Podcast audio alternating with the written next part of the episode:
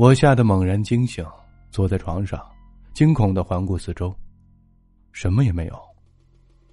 心中稍微安定了一些，我默默的安慰自己：昨天一定是喝多了，从山坡上滚落下来，做了一个噩梦。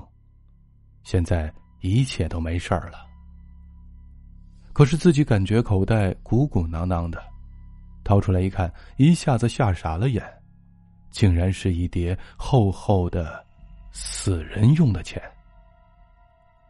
从那一夜起，我每日战战兢兢。生活在惶恐之中，逼得我要疯掉了。见人就发怒，心中总有一股无名的怒火，无法发泄。亲朋都远离了我，我变得更孤立无助了。这一天，我实在太疲倦了，混混沌沌的睡着了。忽然感觉自己走在一个很恐怖的地方，到处是张牙舞爪的触手。各种奇异的大嘴吞噬着周围任何的东西，我吓得狂跑起来，脚下是无边的沼泽，让我举步维艰。突然脚下一软，整个身子慢慢的陷进泥潭里，不住的向下滑，眼看就要陷到了脖颈，使我呼吸困难起来。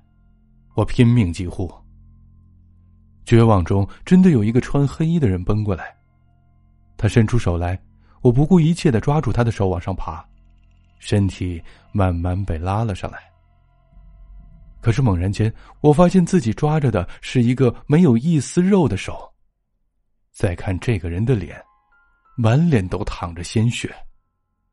我下意识的松开他的手，身体更快的滑了下去，泥浆已经浸没了嘴边。这时，这个似人的东西说话像是在哭。赢我的钱，你一定要还！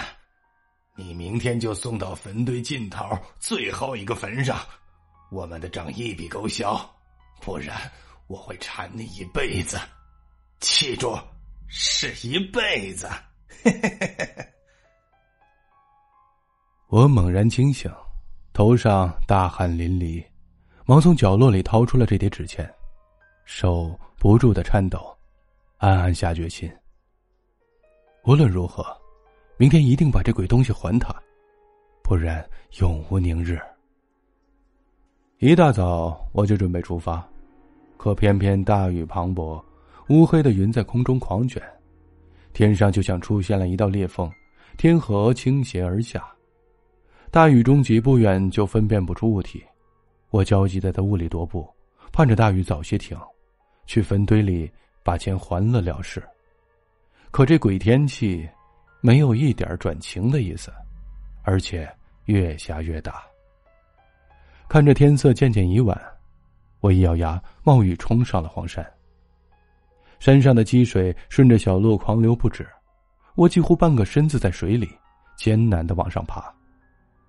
雨水打在眼睛上，前面的路模糊不清，只能凭着感觉辨认方向，半晌也没走出一里路去。我正被冰凉的雨水冲刷的直打冷战时，忽然身边出现了一个小帐篷，门口站着一个少妇，正在向我挥手。我正无处躲避，也没多想，一头扎了进去。顿时身上暖和了许多，头顶的帐篷被雨水打得叮咚乱响。这时才来得及看这个女人。这个女人长得很是俏丽，素花的衣裤。收拾的挺利落，就是面色苍白，像是重病的人。我忙说：“大妹子，谢谢了，要不是你，这下可把我淋惨了。”这女人忽然面露苦涩：“大哥，别说这些客套的话了，我是有事求你的。”我心中一动，我也是落魄之人。他能求我什么？便问道：“大妹子，我是穷光蛋，不过只要我能帮忙的话，我还是愿意的。”哪知这女人一听，立即嘲笑道：“大哥说笑了，你可是腰缠万贯的主，随便赏我点儿就能够我过好几年的了。不瞒你说，我现在住的地儿都是租的，再不交上钱，我就要变成孤魂野鬼了。我一摸腰间，除了那一包死人的钱，我分文没有，就解释说：“大妹子，你的眼可真尖，不过你看错了，这是死人用的钱，你用不了的。”那女人一听，忙说道：“啊，能用的，我能用的，你给我就好了。”我一听，脑袋嗡的大了一圈难道他是？想到这儿，这女人突然厉声说道：“哼，男人没有一个好东西，总是说一套做一套。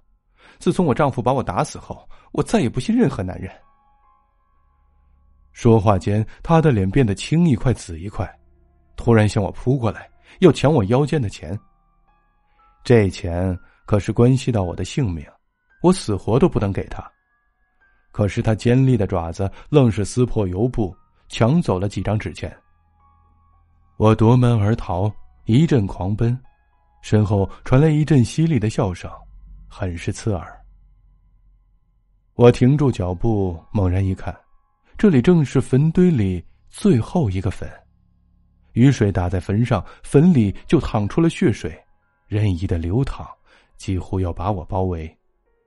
我忙跳出血水的包围，拼命的奔跑。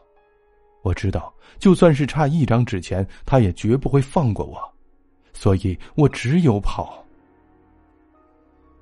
果然不出我所料，一次我失魂落魄的走在马路上，突然一个脸色阴沉的人冲过来，一把将我推倒在马路当中，疾驰的汽车压断了我的腿。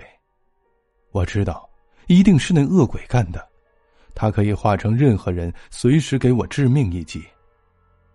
从此，我见人就打，从不让人靠近，变成了惊弓之鸟。我在别人眼中就是疯子，可是我的苦衷有谁知道呢？也许只有死，我才能解脱。我看到黄阿四的日记，不禁打了个冷战。他说的。究竟几分真，几分是幻觉呢？我正在思索，突然手中的纸钱冒起了黑烟，自己燃烧起来，隐隐有人在笑，凄凉的笑。我顿时后脑发麻，扔下纸片，疯狂的跑了出去。自此以后，我不再研究鬼，我知道这东西会要了我的命。